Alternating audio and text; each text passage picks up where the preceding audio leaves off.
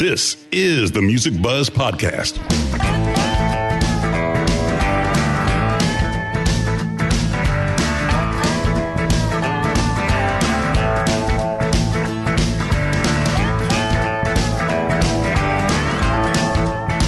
The Music Buzzz podcast features candid discussions with and about those behind the scenes in the music business, including industry veterans representing the segments of musician, design, and live. All three Music Buzzz podcast hosts have spent their careers working with the biggest names in entertainment and have been and are still a fly on the wall. Dane Clark as the drummer for John Mellencamp's band for over 20 years and various solo projects. Hugh Syme, a world-renowned graphic artist for the biggest names in music and the corporate world.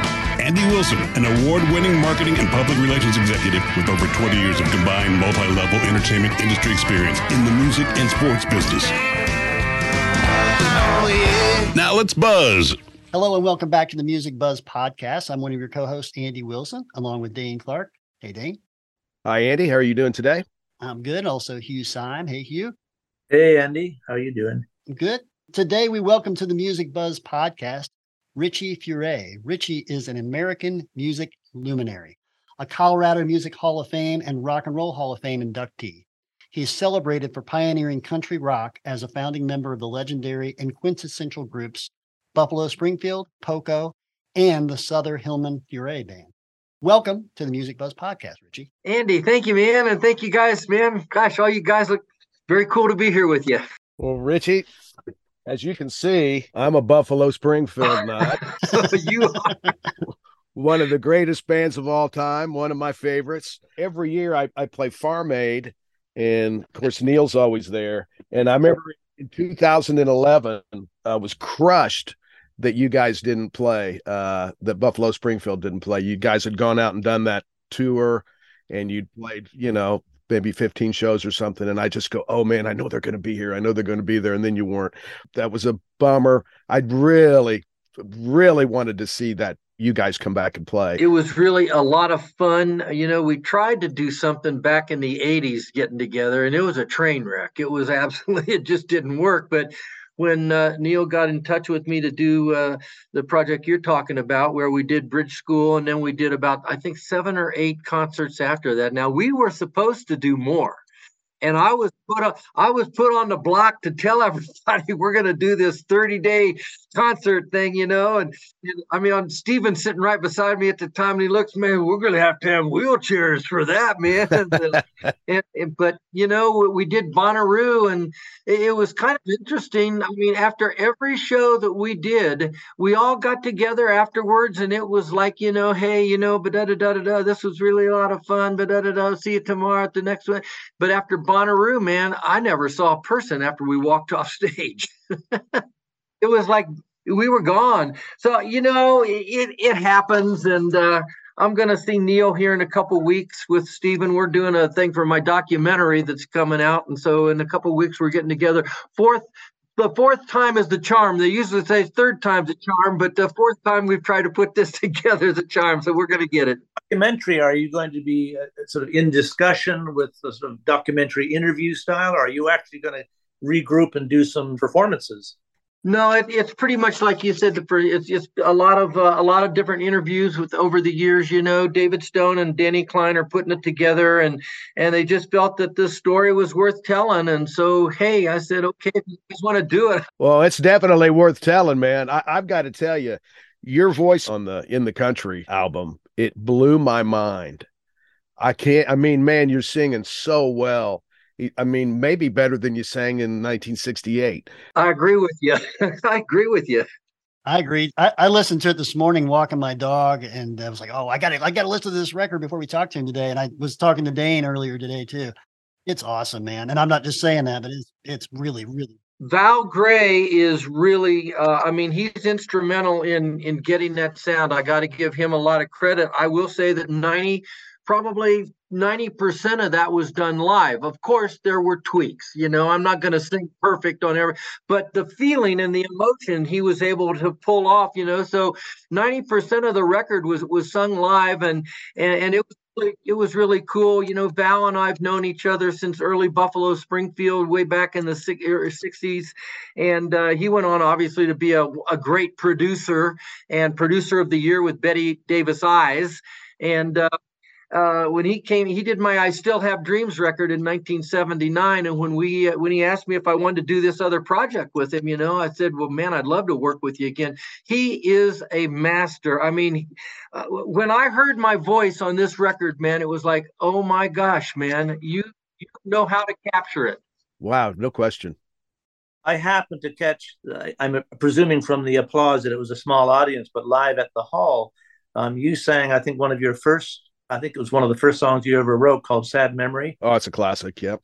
And when you sang that just live, no tweaks, no production, voice sounded great there too. I mean, ah, oh, thanks, Hugh. Thank you. And that original record too. And by the way, as we're winding this thing down later, I've got like 15 essential uh, Richie Furay tracks that I'm I'm going to get to, but I'll let's we'll talk about all kinds of other stuff. But man, somebody will finally get to hear them, huh?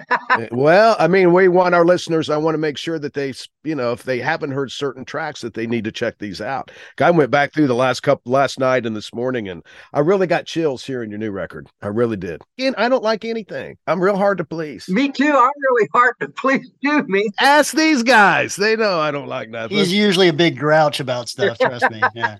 I'm really pretty grumpy about music, but man, I just it made me feel good. It just it, well, thank yeah. you. It was really a lot of fun to make when we picked the songs. You know, I thought, you know, people say, well, why did you do covers? You know, the, hey, listen, they were songs that really meant something to me when they were hits, and I just felt like, hey, I wasn't in competition with Keith Urban or with Marc Cohn, whoever. I just wanted to do a song, you know, and try to make it mine. And I think we made most of these songs, if not all of them. Oh, no question. I couldn't believe. I hope you danced. Now, was that Faith Hill did that, or no? That was Lee Ann Womack. And the way you do it, I don't know. I like all these songs better the way you've done them personally. They just sound. I don't know. I feel more from it. It, I thought it was fantastic. I think to your point too. I think when you're doing covers, if you know, back in the old days, a lot of people did covers to try to get a hit, right? Because it was something familiar, kind of halfway there already. Anymore, though, you know, if you're doing covers and it's coming from the heart and you're a fan, you can tell that it's not like you were doing this to be a number one charting single type thing, but you're doing it from your heart because you love the song and you can tell. Absolutely. And for sure, with this day and age, to what the music business is and all, and at my age, man, I'm not looking for a career. you know, I'm just, uh, I just had a, I just had the possibility, the opportunity to do the songs, and and it was a, it was sure. I can only say it again, man. It was just a lot of fun to make the record, and I think we did a, I think we did we, we did honor to the songs and, and to the originals as well. You certainly did. Who was your lineup? Well, uh, the uh, the band was Victor Indrizzo was on drums, and Glenn Worf that I'd never worked with. Every record that I've made since 19, uh, I guess probably 19. It was like 20, 1979, 1997 or so has been Michael Rhodes, but Glenn Worf played the bass, and what a guy! He's just terrific. I've met Glenn. Yeah, he's he's a great player. Yeah, uh, Dan Dugmore and Chris Leuzinger and uh, Tom Bukovac were the guitar players, and uh, Steve Nathan was the keyboard player. And so that was that was the band. Uh, Vince Gill came in and sang on Lonesome Town, and I did Lonesome Town because Ricky Nelson had such an influence on. I couldn't wait for the Ozzie and Harriet show to get to the end where Ricky was singing. You know, he, he was he was a big influence on me. And Timothy, I, we had originally wanted JD Souther to come in and do that, but JD is the schedule's just never with COVID and everything else that happened. You know, we recorded this thing in 2019 and so, you know, when we when we did it, um, you know, schedules just changed. And Timothy was out at Val's house with my daughter Jessie and me doing background vocals on some songs. And I said to Val, just get Timothy to sing you in the part. And Timothy said, let me call Vince. And so he called Vince up, and Vince hopped on, and that was really cool. John Berry, who had the big hit with Your Love Amazes Me, he came in and sang a verse of, of Your Love Amazes Me. And then, of course, Timothy. Oh, Jerry Scheff, the bass player? Yeah, but his son sang. His son. Jason Scheff, is that the name? Jason, that's it. Oh man, thanks so much, Andy. Oh man, we, we uh, you know, we got as many people as we could. Um, we did it at Blackbird, And of course, we wanted um, Martina to be on the record. And John called me into the office one day. She's she's going to sing on your record. She didn't sing on anybody's record, but she's going to sing on your record. And um, you know, it, it, as time went on, her somebody passed away in her family, and she couldn't, you know, do it. So my daughter actually sang on one of the quote unquote bonus tracks. Now, why they didn't put the bonus tracks on the CD version, which nobody buys anyway, but uh, they didn't do that, and so probably nobody even heard the George Strait. Uh, I cross my heart that my daughter Jessie uh, she, she sang on that. Yeah. That's great. You get your daughter to, to sing with you, man. That's cool. My, mine sings with me sometimes too. So it's always when you get that that family. There's nothing like that blend of family. Yeah, that was that was you know that that was one of the most fun things that we got to do that night. You know, just it was kind of intimate you know, and it was in a little auditorium where they did a lot of the off things after, you know, after they did the big productions on Friday night, and then you know they had these and it was uh, it was a packed crowd and and all, but it was real intimate, and it was something that was just real special to have her there and answer some of the questions and go back and forth and do some of these songs. We could have gone on for a long time. Reminding me of the riverboat in Toronto when I would watch people like Bruce Cockburn and Murray McLauchlan, all these people that played there. You know, I think even Joni was there at one point, and I know Neil played there. I never saw him. I only saw Neil play at Massey Hall years later your music has been the backdrop of my life, you know, especially in the 70s, man. A great time to make music. It was a great time to make music.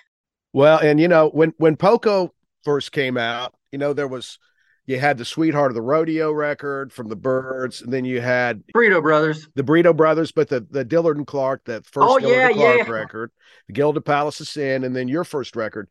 And I don't think anybody could argue of who the tightest band was. You might say that you like this one better, that one, but you guys were even Chris Hillman said when they had a great record, but the band was kind of a shambles live, as was Gene Clark's band with Doug Dillard because of whatever reasons.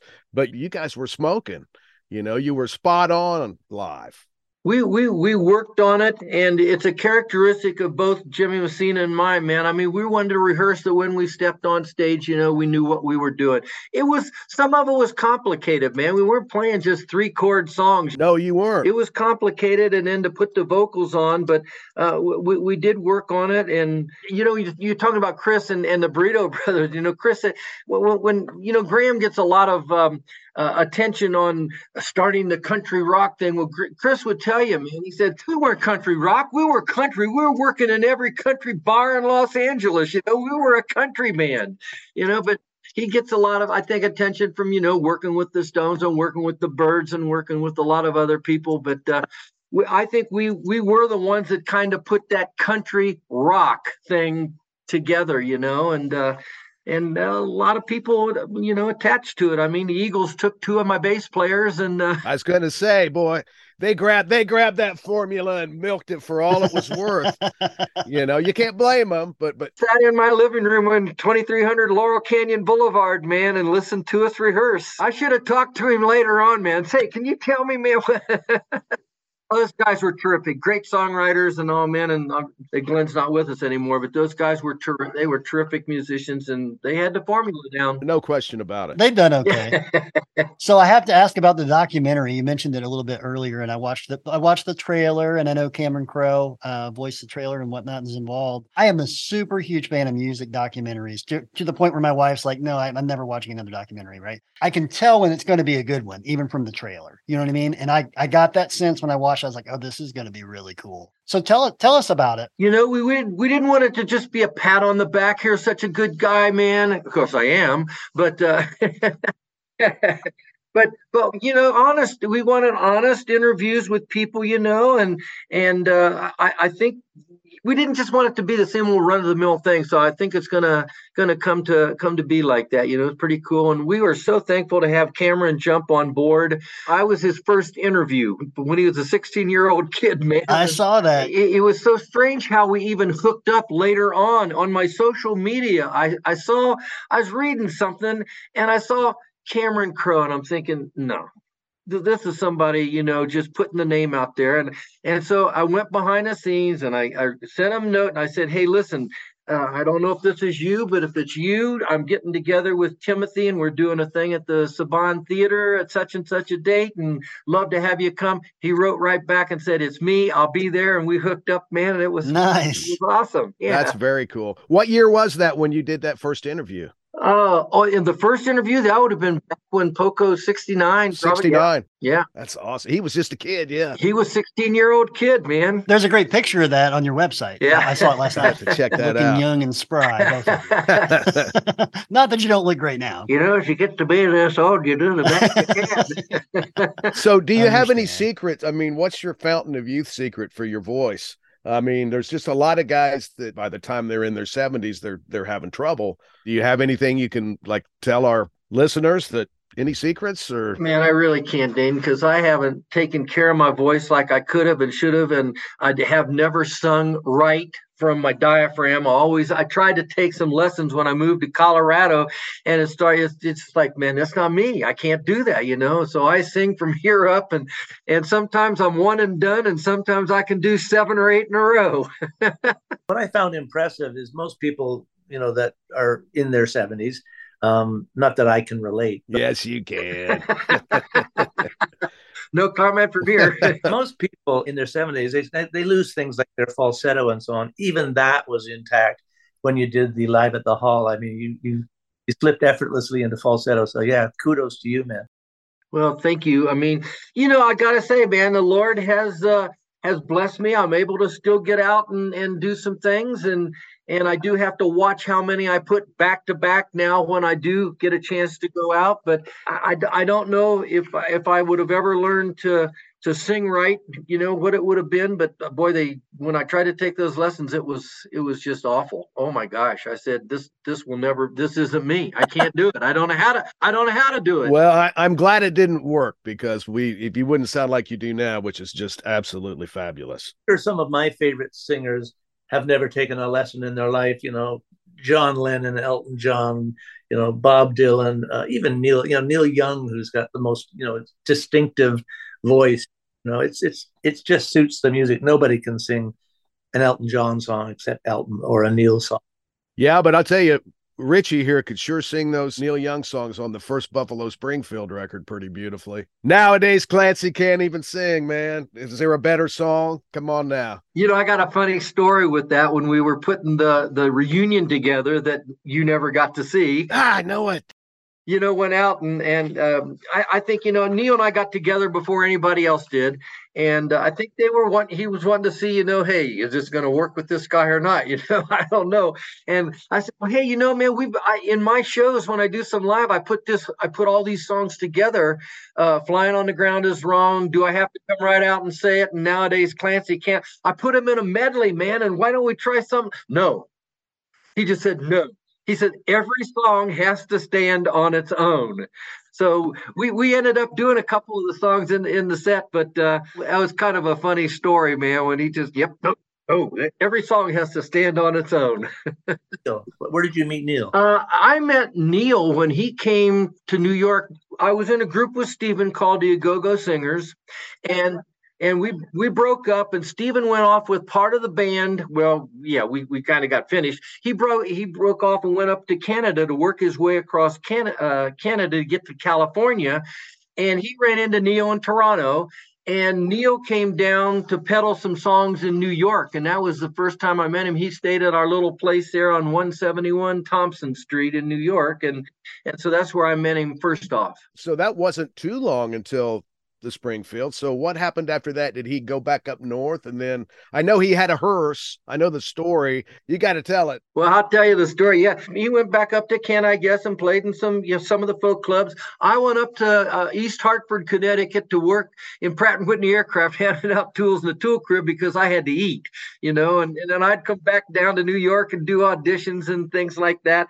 But um, uh, Gram Parsons brought me the Byrds' first record up to me when I was living with this family up in Connecticut, working at Pratt and Whitney, and he said, "You got to hear this, man." I said, "Okay, man, let's let's listen," and put it on. It was like, "Oh my gosh, I got to get back, I got to get back playing some music, man." And so I got a hold of Steven. Strange thing, man. The only address I had was an address for his dad. So I sent him a letter in El Sal. His dad was in El Salvador. I didn't have this was we didn't have we didn't have this kind of stuff. We didn't have cell phones and internet and all that stuff, man. So I sent him the letter, and I never. It was like I never got a response. And like I waited, waited, waited. Finally, the letter came back. I didn't have enough postage. Oh, so I sent the letter out again, and um, and and it finally came back, and I got Steven's address. Got in touch with him. He said, "Come on out to California. I got a band together." And da da da da da. By that time, and I saw where I think you guys had done uh, had talked to Van Dyke Parks, right? Yeah, and he, I think Van, he and Steven were doing some things in L.A. And but Steven said, "Come on out, man. All I need's another singer, man. We got a band, and we'll go to town, you know." And I said, "Well, let me take care of my business here because I'm on my way." I will tell you this: um, it was quite a step for me because I had come down to New York at one point in time before Steven had taken off to go to California. He was trying to put together another little band, kind of modeled after uh, the Lovin' Spoonful and it sounded so bad, man. And handing out tools in the tool crib was better than that. Oh, and so I went okay. back to Connecticut. I told Steven he doesn't even remember the band. It was so bad. but anyway, we got out to California. I mean, I did, and um, me and Steven was the band. There was no band. Oh, And so we started, but you know what?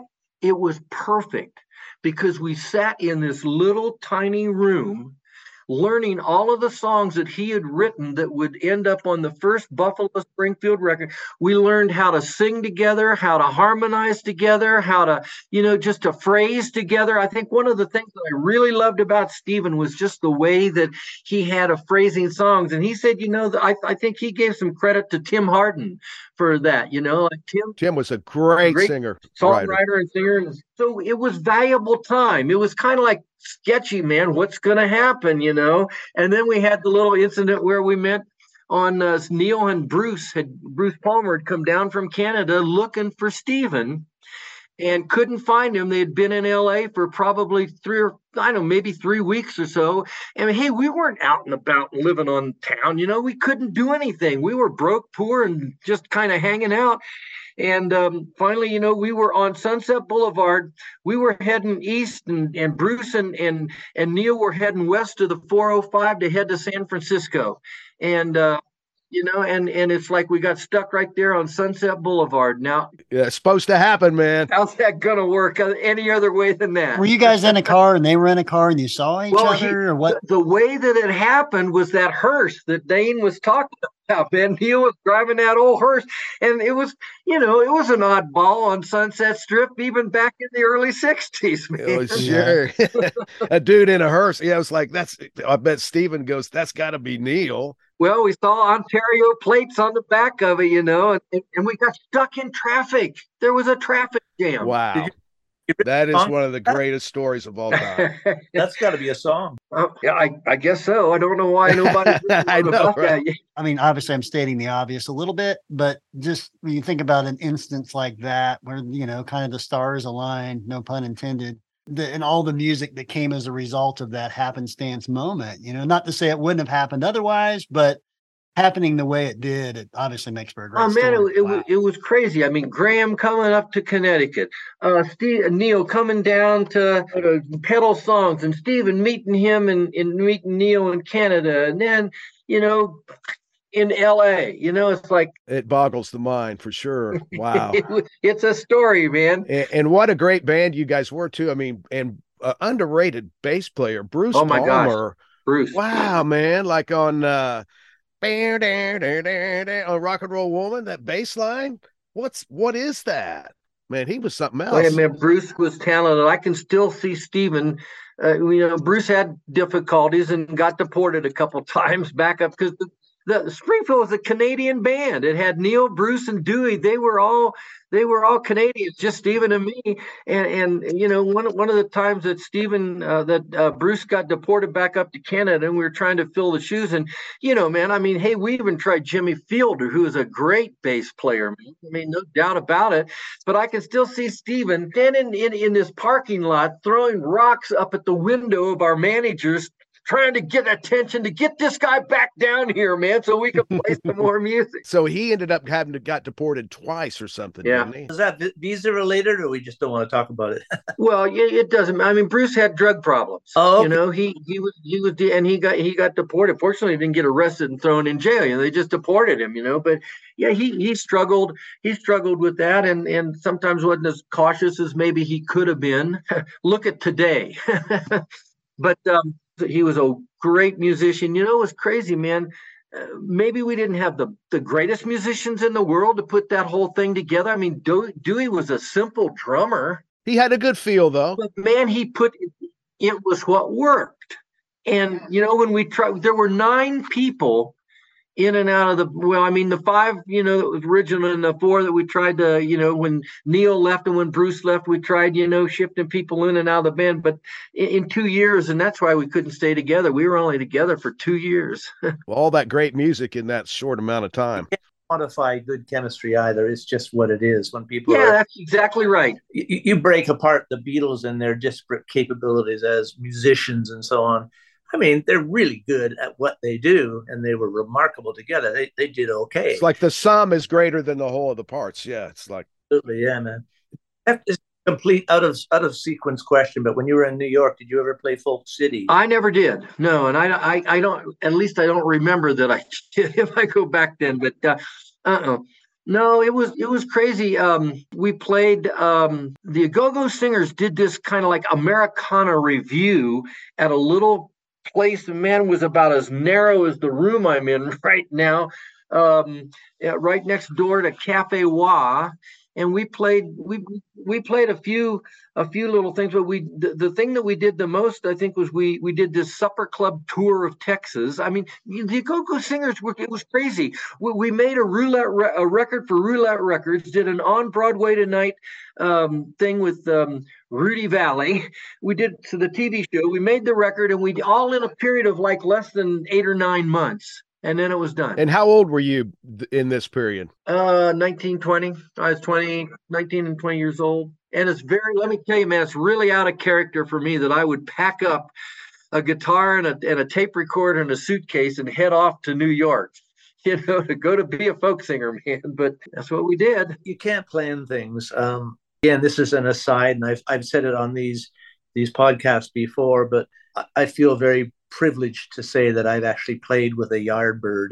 I was brought in by Terry Brown, Rush's really best producer, and he just said, "I, I want you to play some uh, strings and some acoustic guitar on three tracks." And he didn't tell me who it was. Cleverly, he didn't tell me. I would have been intimidated.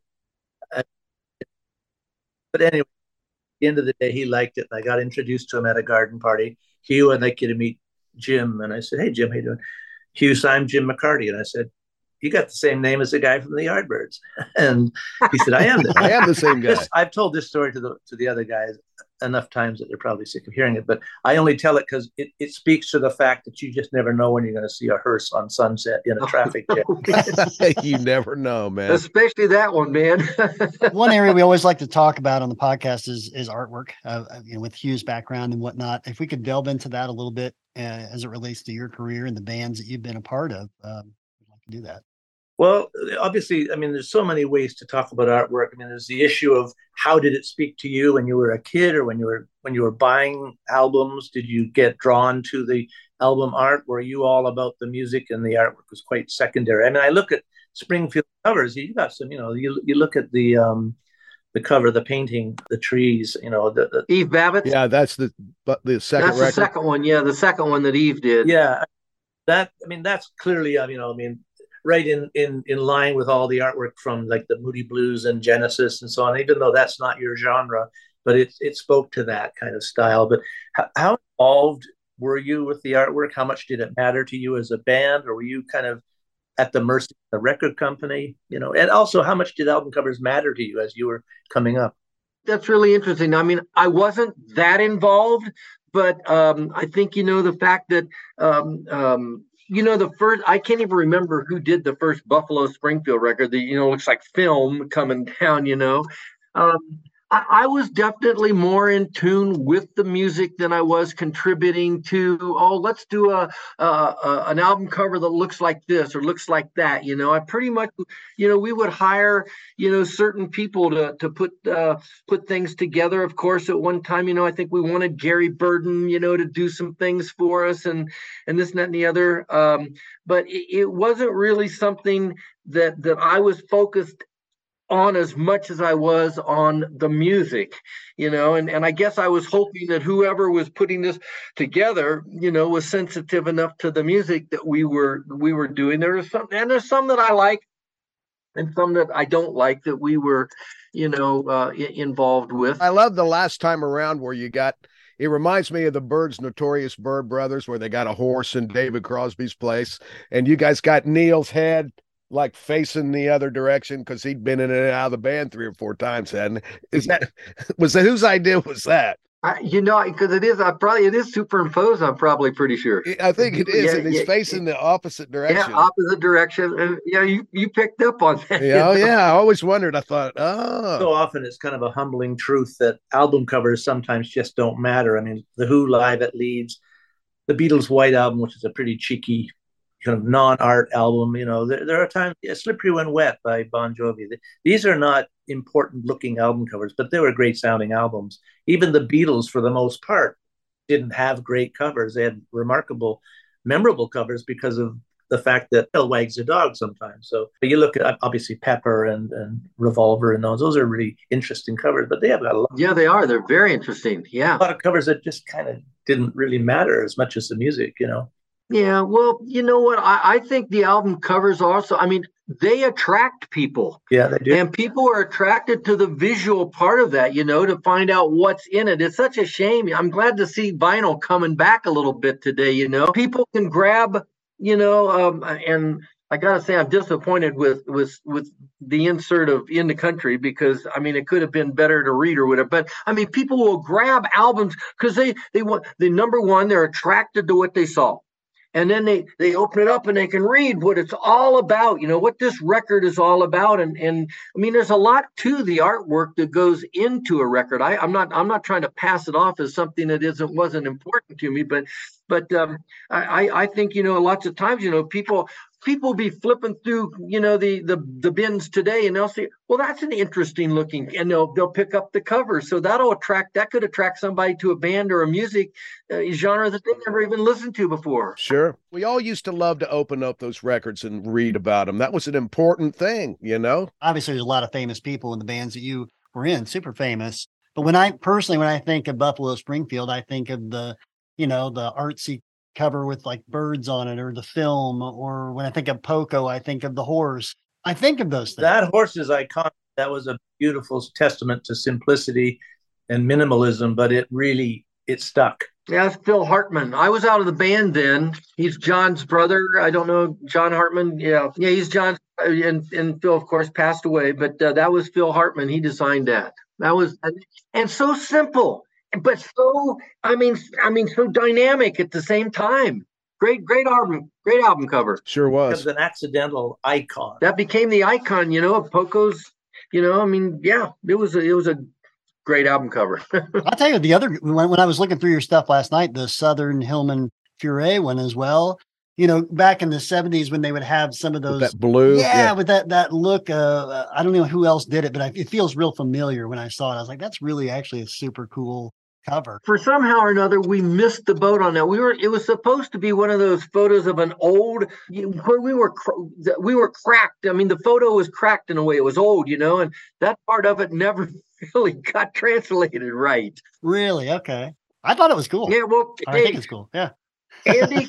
well, and, and you know what? Yeah. I I love those records too, and I'm I'm going to come back to that. Uh, I thought those were great records. Uh, let's talk about your 15 there, Dane. Yeah, let's. I, I want to go back to that. That the first Springfield record that we, we were talking about. You and Steven were woodshedding together. Uh, the vocals. Uh, going back and listening again yesterday. I mean, I've been hearing these songs forever, but knowing that I'm going to talk to you today, I'm really going to listen to this stuff again with a try to listen to it with a fresh ear. And the vocals are just fantastic. Like "Go and Say Goodbye." Oh my gosh. I mean, it's perfectly sang. The guys are perfect. We did that over and over and over again, and I, I, I love that song. It's one of my favorite Steven songs. I think I've recorded that song three or four times. it's just fantastic. The performance is great. Uh, you, it's almost like you guys get that thing going, and on some of these other songs too. Do I have to come right out and say it? uh where where it's almost like when Lennon McCartney did uh If I Fell where you can't tell what's the harmony and what's the melody it's just it's one of my favorite sounds is that sound that you guys captured on that record. Well do i have to come right out and say it? As much as i love nowadays clancy can't even sing. Do i have to come right out and say it should have been the springfield's first single? It might have changed it might have changed the history of the of of our you know careers for uh, you know the next little while but uh because it, it was an exci- it was accessible Nowadays, Clancy was very eccentric. I mean, that wasn't. I mean, that thing going from three four to four four. It was a little. It was odd for the time. It's a classic, but you could be right. That could have been. It was probably more of a commercial song, and it had a classic that B section. I mean, you guys. There was two or three of those on that record, and "Flying on the Ground is Wrong." That's my favorite one. Wow, what a vocal! man and the that's got that whole bridge that expanded bridge which you guys were so good at doing on those records. Uh, i just want our listeners to go back and check out that first springfield record. It's unbelievable. The songs that you did on buffalo springfield again that were the, specifically yours a child's claim to fame. Wow. Classic what movie was that in? Wonder Boys? Yeah, Wonder Boys. Wonder Boys is in Wonder Boys. And I remember because I have that soundtrack somewhere, and I go, and I just got a big, I could put a smile on my face. Okay, we got a Springfield song on here, man, and a, and, and it's a, not a Stephen Stills for what it's yeah, worth. Yeah, it's your song. it's great. It's a, it's a, it's a, it's a very cool song. Great rock and country tune. And then "Sad Memory," which, uh, which Hugh was talking about earlier. That's a classic of classics, there, man. Your melody is, is that's just so beautiful. Love that song. And I also love the next tune on the record, the one you wrote for Dewey to sing. Oh, good time boy. Good time boy. no, man, good time boy is smoking with the Memphis horns. That's the track is smoking.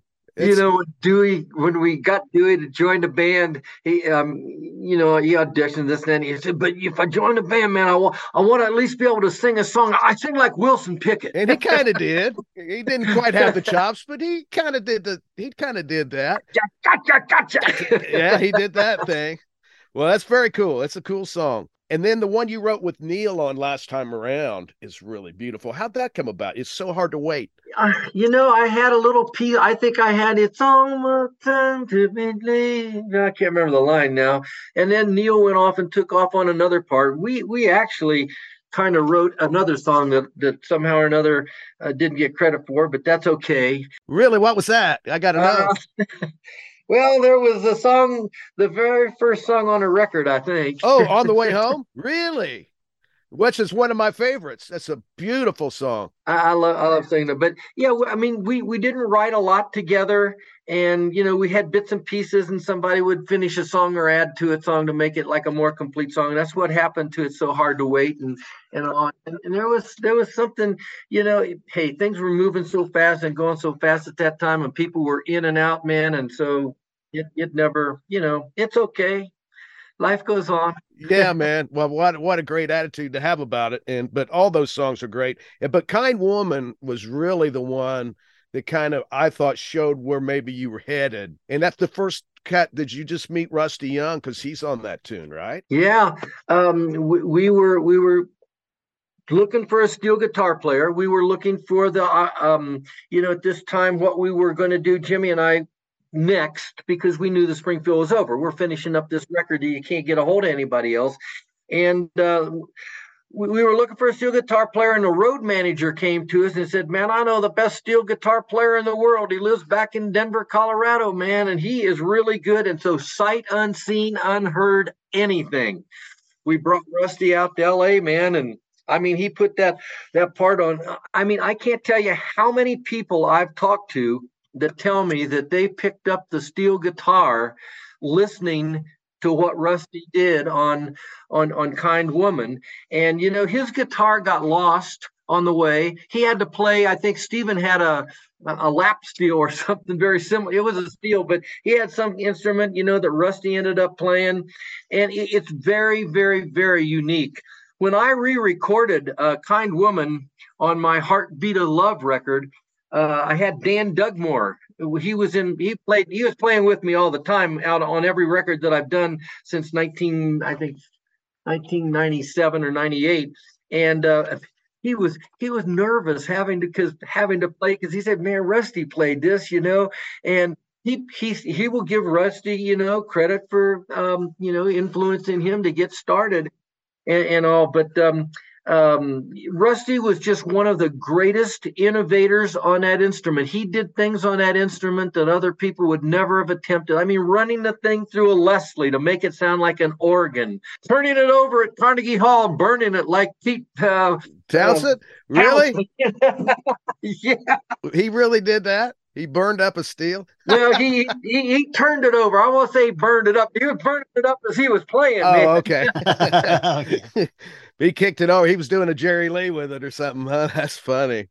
Well, what what a great song, man! And then as uh, you know, as that first Poco record, a, a, couple some of the standout tracks for me. Uh, I loved Calico Lady, Make Me a Smile, the two that wrote with Jim Messina, uh, and it's that kind of showed me that you guys were country, but you were rock. You were kind of prog too, but people kind of forget. And I'm going to come to that later. The the last song I want to talk about, but you're actually kind of a prog country rock band. Nobody, it was a little different than what everybody. Whoa, that's doing. that's a new. It's a new, like genre. a new genre. It is, I, like I just I'll, coined I'll it. write that Write down. but that down. old prog country. you got Hugh rock. right here. Hugh Hugh can do the record covers. I mean, he did all the Rush stuff, so it's an easy easy thing. Let's let's launch it right now. The first country prog rock band. but it's like there's three, four bars. Time signatures, yeah. There's interesting uh, meter changes occasionally, time signatures that you were doing. Uh, and then there's, of course, the song Picking Up the Pieces, which you've redone on your new record. There's a little bit of magic in the country. It's always been a classic song.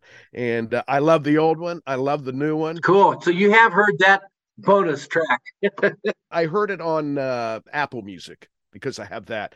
But uh, yeah, so I'm gonna I'm gonna keep going here. Now the second Poco record, "Hurry Up." What were you guys doing, man? It's like pre Little Feat. It's like funky. It's the funkiest song I think you guys ever did, and one of my favorites. And I had kind of forgotten about it uh, until I listened to it again today, and I just started grinning. Man, what a cool tune! Oh, Love that you, song. Love that song. It had, it had a fun little groove to it, man. We played. I played that live for a, for a couple years in, in one of my bands, you know, putting a little medley together. But yeah, it was a It rocks. Oh, it's very cool. And keep on believing. It's got that more odd meters in it. It's it's almost like the Grateful Dead, except you guys could really sing good.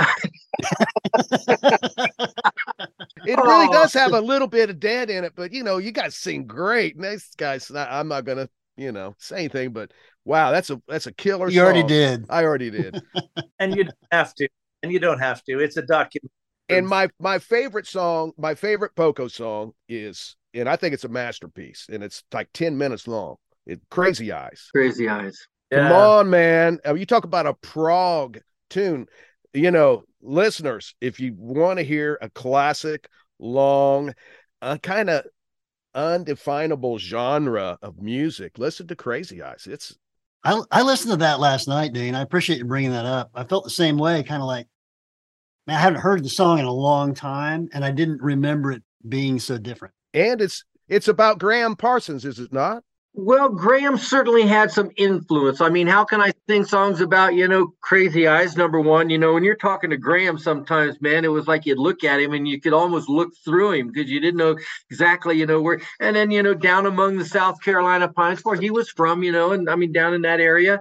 And, and so, yes, uh, uh, th- there were some things, and, and you know, Gram and I did have a relationship. So I mean, I won't deny that there there's definitely uh, you know some some influential um, parts of that song lyrically that help uh, define our relationship. It was a little folk song.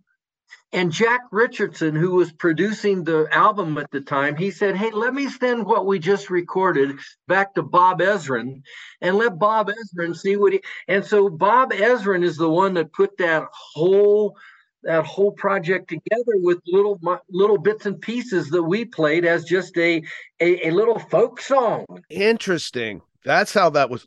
Okay. I always look at the songs like you know Strawberry Fields. It was a scrubby little folk song too, but before people like you know George Martin and the band get a hold of it, Ezrin, no question. I mean, you're, you're yes, you know, that makes sense. I didn't realize that. Kudos to your song and his production and the way all that came together. That is a fantastic piece of music. It is an exciting piece. I, I'll agree with you. Thank you. And I was going to ask you, didn't wasn't Gram Parsons? I might have this wrong, but was he trying to maybe be in Poco in the very early days before the burritos?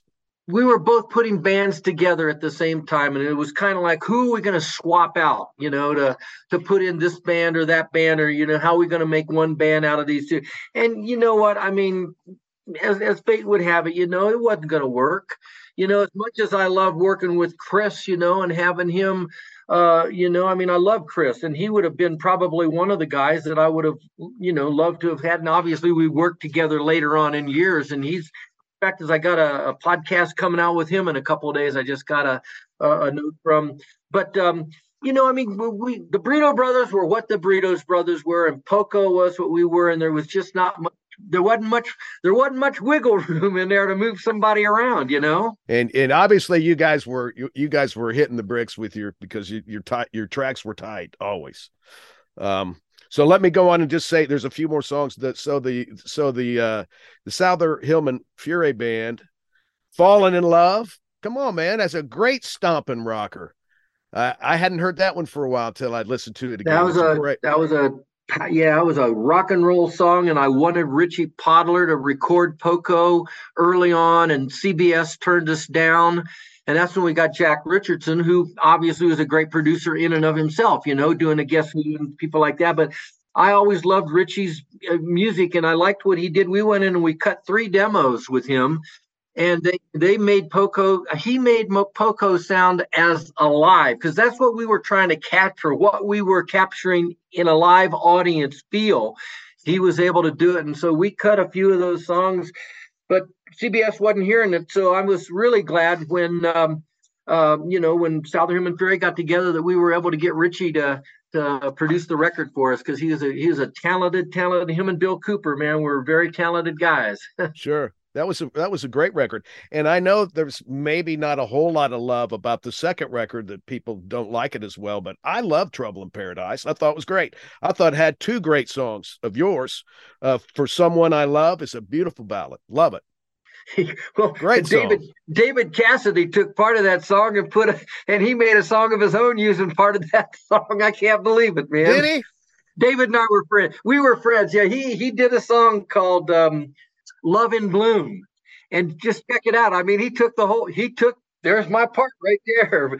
David and I were friends, and but I didn't even know that he did that at the time, you know. But uh, yeah, that was, you know, I look at that as a prophecy song because my wife and I were actually we had been married for seven years and we were separated for seven months, and that was the whole thing that, about me leaving that band was that I had to t- take a focus on is it my marriage I want or is it this musical career I want? And I chose my, but I wrote maybe just a little more time when the winter snows melting it's spring and who know well that's when we got back together in the springtime and i had no i wrote this song years before we ever i mean not years but probably a year before we ever even separated and so that, when that song came around man i was like and we got back together. I look at it now and I think, my gosh, man, I was talking to myself about a story that was like, Jiminy. wow.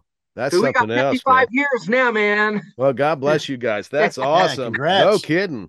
And the, one more song on the line. That should have been a single. Why didn't you guys put that out as a single?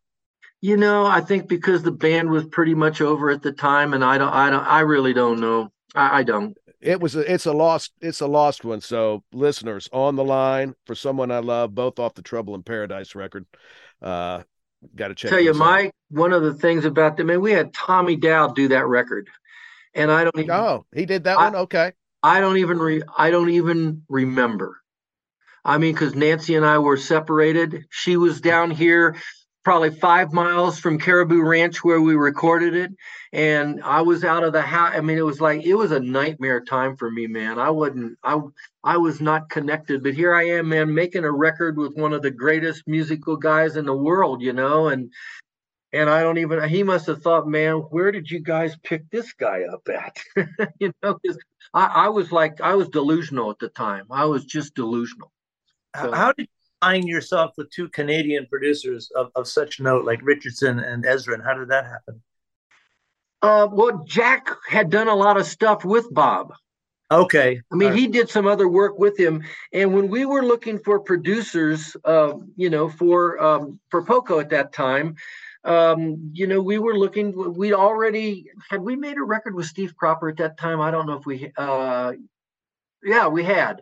Yeah, because Bob. Uh, um, anyway, it was through Jack. That's how we met. You know, that's how we met Bob. I, I wanted to ask about the 50th anniversary or the 50th. I, I mean, Return to the Troubadour release, not anniversary, but what was that like for you? I mean, talk about a, obviously a full circle moment, but what was that like that night? And obviously the the recording's fantastic. You know what was really cool about that, Andy, was the the the people were so into it. You know, the Troubadour isn't a very big place. When I walked into it, it's like, whoa, but it was like wall to wall. They took all the tables out of the place. And and man, when we came out and we started that first, you know, I guess you made it well, actually, we played a set before that, but when we started that, the people were so into it, and it just, you know, was just a satisfying moment. You know, the people, you know, were so in tune to the music because let's face it, I haven't had I haven't had hit records, you know. I mean, I've had a hit with some of the bands that I've been in, but but I still love to go out and play, and people knew my music and knew the songs that that I'd been associated with, and and and it was. I, I didn't think we could pull it off until I looked at all the songs that were on the album, and all of them but about four songs had I already included in my sets somewhere along the line, you know. So I knew we could make it happen and um, it was it was a special evening for sure, man. I mean, you just look at some of the people in their faces, and they're they're they're having as much fun as we are, man. No doubt. You you can hear that on the recording too. By the way, I, I you know, and hearing you say that, you can definitely hear that. Yeah, that that's awesome. And and you know, when the audience is into it, that just makes you get into it all the more. You know, it's like no if question. they're just if, if sometimes you're playing to these reserve audiences that are 70 years old now today, you know, you just wonder if they're into it or not, man. And, and I'm still one of these guys, man, and I'm out there ready to jam you, man. Let's go. Yeah, that's what it's all about. Well, I've got a question. So I, I read somewhere where I don't know if you're semi-retired or retired. I know you're going to play some shows, but uh, sure, man, you got to make another record, man. This last one was so good. Your voice is so good. You got to make, you got to start working on another record. We want to be able, we want to get you back on here when it comes out. Awesome. Well, I'm working it. on some songs, but you know what? You got to, you got to put some, some stuff out there. I've got two records out there. I really want people to listen to. One called Heart, Heartbeat of Love, and another one called Hand in Hand.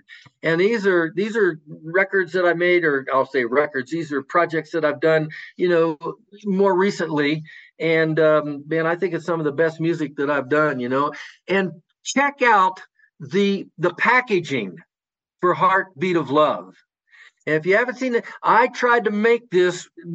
I mean, Hugh would probably appreciate this. There's a guy back here, uh, Gary. Uh, gosh, I can't remember his last name now. I can't believe it. But anyway, it is a project that you can open it up, and it's like you're opening up an album.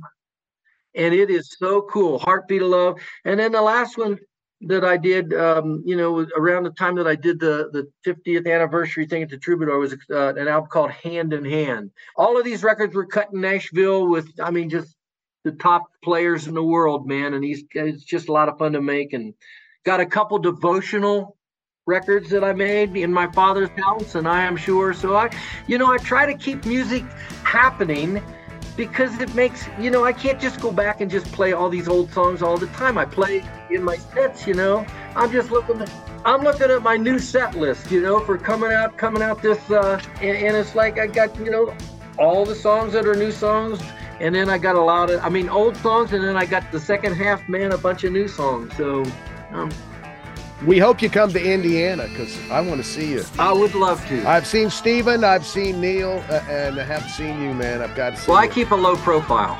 That's okay.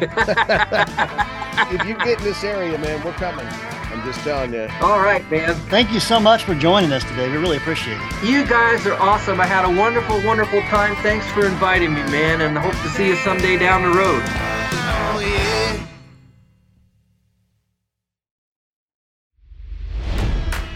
It's NFL draft season, and that means it's time to start thinking about fantasy football. FantasyPoints.com features industry leading experts and prognosticators using proprietary hand charted data to help you score more fantasy points. FantasyPoints.com is the place to go for whatever kind of fantasy football you play. Whether you play fantasy football, daily fantasy sports, or do a little bit of everything, Fantasy Points has the meticulously researched content to guide you to victory. And why wait for the fall? Fantasy Points also covers the new spring football league, the UFL. Join the guru, John Hanson, Scott Barrett, Joe Dolan, and other massive names in the fantasy football universe with an exclusive offer. Use code Pantheon for 15% off any fantasy points package, including the all in package, with access to every article, tool, and data nugget that Fantasy Points has to offer. That's fantasypoints.com and code Pantheon for 15% off at Fantasy Points. Fantasypoints.com. Code Pantheon. Score more fantasy points.